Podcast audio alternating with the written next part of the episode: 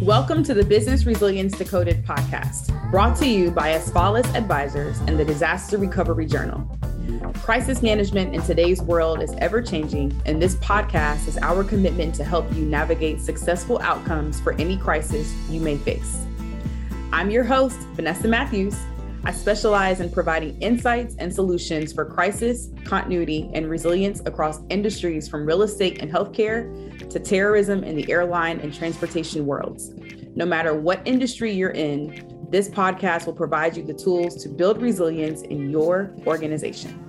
Welcome back to another episode of the Business Resilience Decoded podcast. I am your host, Vanessa Mathews, and today we're going to be talking about the impact of ESG on business continuity and resilience.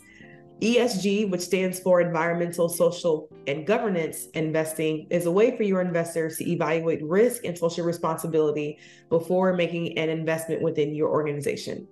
In this episode, we'll be sharing some of the specifics of ESG and how it can affect your specific resilience or continuity practices and decisions, and how you might consider strengthening um, that relationship b- between those functions within your business.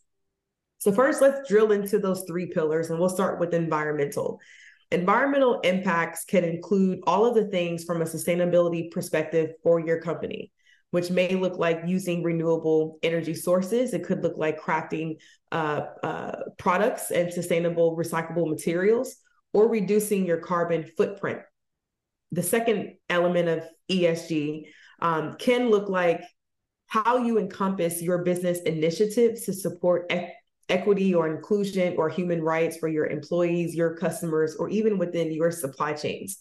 So, for example, maybe you are sourcing from factories where workers are over the age of 18 and are paid a livable wage, right? How do you ensure that those things are happening to make sure that it's a sustainable approach, but also one that is lending to better and fair wages for people from a global perspective? It could be supporting certain rights. It could be from an LGBTQ perspective or for other demographics within the world, um, and or encouraging uh, gender or racial equality within your workforce and globally. From a governance standpoint, this is all about how you run your business, right? And that can include your org chart, your board structure, um, some examples of a ESG conscious governance perspective um, ensures that you have diversity on your board, that you are appointing a board chairman who's not just your CEO, um, eliminating corrupt business practices such as bribery. I did a talk a couple of years ago about open board seats, and it was published that there were like 279 board seats that were made available. And of those 279, like less than 1% went to African American women, less than like 0.1% went to Hispanic women and Asian women. And so when we talk about even promoting women from a board perspective, what women are we talking about? And so being clear about not just filling board seats um, with particularly white women, as this study highlighted, but also looking across the, the spectrum of who we have at the table and who are who we are recruiting from a board seat uh, perspective to add the diversity that we need to at a board level. So I went to and hosted a recent executive leadership roundtable in Charlotte with a couple of great leaders, and the topic of ESG came up. And this table and this boardroom had representatives from a vice president and chief level group of people from various industries, from higher education to supply chain uh, to nonprofit leadership to healthcare leadership um, technology leaders. Um, and what was interesting was how those different aspects of ESG shows up in their roles. Some of them were presidents, some of them were heads of HR, some were, of them were heads of IT, some of them were heads of enterprise risk.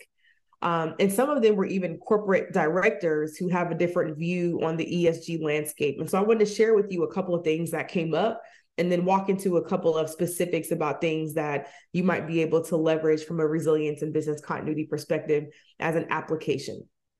And so, one of those things it, that we learned is that some companies um, view ESG as a sustainability risk, and it is an annual report um, that is circulated and that there are processes and systems in place for how they have to manage it, track it, and mitigate it, and also have to build it into their requirements. Um, if you might be a Fortune 50 or Fortune 10 company, you might be very um, mature in your processes and, and, systems for how you run this. And some or, some organizations who may not be at that level may have a different aspect of maturity, and that came out in the executive roundtable discussion that we hosted. One of the other components that came up as what companies are doing around ESG is keeping an eye on small and minority owned businesses and how they actively participate and do business with these organizations.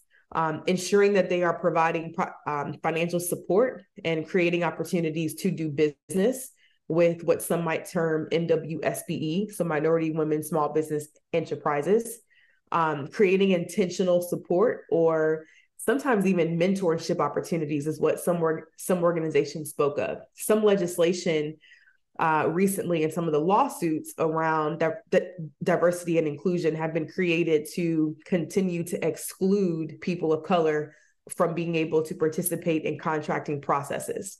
And so this is something that came up as a part of that ESG discussion that some corporations are paying attention to to keep their word and to also make sure that they're doing their due diligence because of what's happening from a political perspective and how governance and social aspects of, of ESG are being politicized, some corporations have been a bit gun shy around DEI and ESG. But what we learned is that those investors from those corporations still expect these policies to be in place and to not change.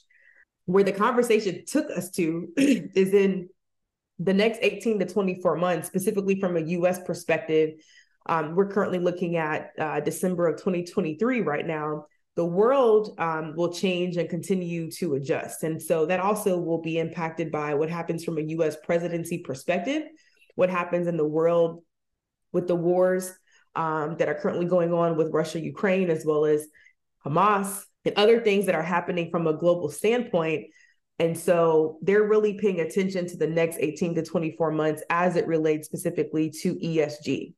One thing that also came up around this this conversation was the need for diverse talent is something that will not change no matter what happens and how companies are looking at that as a ESG priority for their business. Um, they also talked about safety goals are not going to to go away from an ESG perspective, and so um, ensuring that there's still programming and systems in place to support that. Equity um, from these leaders' perspectives will not go away um, because it makes an impact and they've seen it from a bottom line perspective in their business. And so what they also talked about from that vantage point is some some verticals or some business units or some companies are focused on equity, but they have to do so quietly um, and not sharing the impact of those successes, given what we're seeing just purely from an academic perspective and what's happened across this country and so they're dealing with it in, in different ways. What was really important was that from a corporate director standpoint, which was it was really valuable to have that representation at the executive leadership roundtable that we hosted in Charlotte was that their view on the younger talent and their view on what needs to continue to happen internally at a corporate level. Um, their perspective was that diversity must take place in order to sustain a workforce or a workplace you cannot you know build a company without diversity and diversity is more than just what you see right? And so the million dollar question and maybe the billion dollar question is does your company want to be there where you're a high performing organization that's going to sustain the future? And if so how are you going to cater to the modalities of different types of talent? Um, the conversation talked a lot about our youth and how those different aspects of youth and different generations are asking the tough questions of business leaders. And they're prepared to hold them accountable more so than previous generations have been in the past. Um, and they're also more socially aware right? And so they understand when you're um, speaking truth when you're supporting an organization because you really value what they're um, you know what they're doing in the world and the impact that they're making when it's just lip service and so, um, what came up as a part of that, as I close this out, is that the recommendation was as business leaders, um, we have to be prepared to seek the real answers and not the answers that we want to hear, which means we have to also be be prepared to provide a, a real response and not just lip service that people um, don't want to hear. And so as we think about ESG, what those things mean, we talked about a couple of examples and how that can show up in your business. We talked about real time examples of what we've recently learned at an executive leadership roundtable that we've hosted in Charlotte. Now we're going to talk a little bit about how you can potentially utilize this framework from an ESG perspective to go back to your role in resilience or continuity and what aspects apply to what you are doing, right? And so my perspective, clearly Vanessa Mathews, not on Asfalis perspective, is that enterprise risk management is capturing and identifying what your risks are, um, what your con- controls are, what are your threats, what are the challenges that you are having. But in my opinion, your business continuity program should really be centered around those risks. Those are the top things that you have as an organization. And if you don't have an enterprise risk management program that is um, truly encompassing the full aspect of risk, then that's obviously a gap that you guys can manage and figure out how do we resolve that. But one of those components that you should be tracking as a risk factor is talent. And it's attracting and retaining talent and ensuring that your business practices are ethical and that they are supporting causes that will continue to support your workforce as well as what you provide in the marketplace. And so the question is from a BCP or a resilience perspective, how are you leveraging this point of criticality from a risk perspective, as well as in your ESG reports, to drive it home to the value that you provide from a, resili- uh, from a resilience and a business continuity perspective? Secondly, business practices, right? And becoming and being transparent about what your practices are. Do you publish your impact reports or your diversity reports or what you're doing from a sustainability perspective? And how do you draw on those different reports to help you support the total picture that you provide from a resilience business continuity perspective? Demonstrating your company's values through measurable actions um, so we you know we talk about you know values and core values a lot on this podcast. They've been the game changer for our business for the past few years. Um, but by following those ESG practices and measuring your progress, you can prove that there is action to back up those values that you have as an organization. And the same thing goes for your resilience and your continuity program.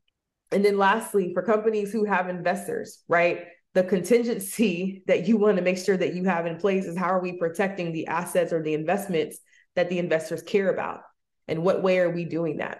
And so here's my perspective. Um, corporate directors care about what business continuity and resilience people care about.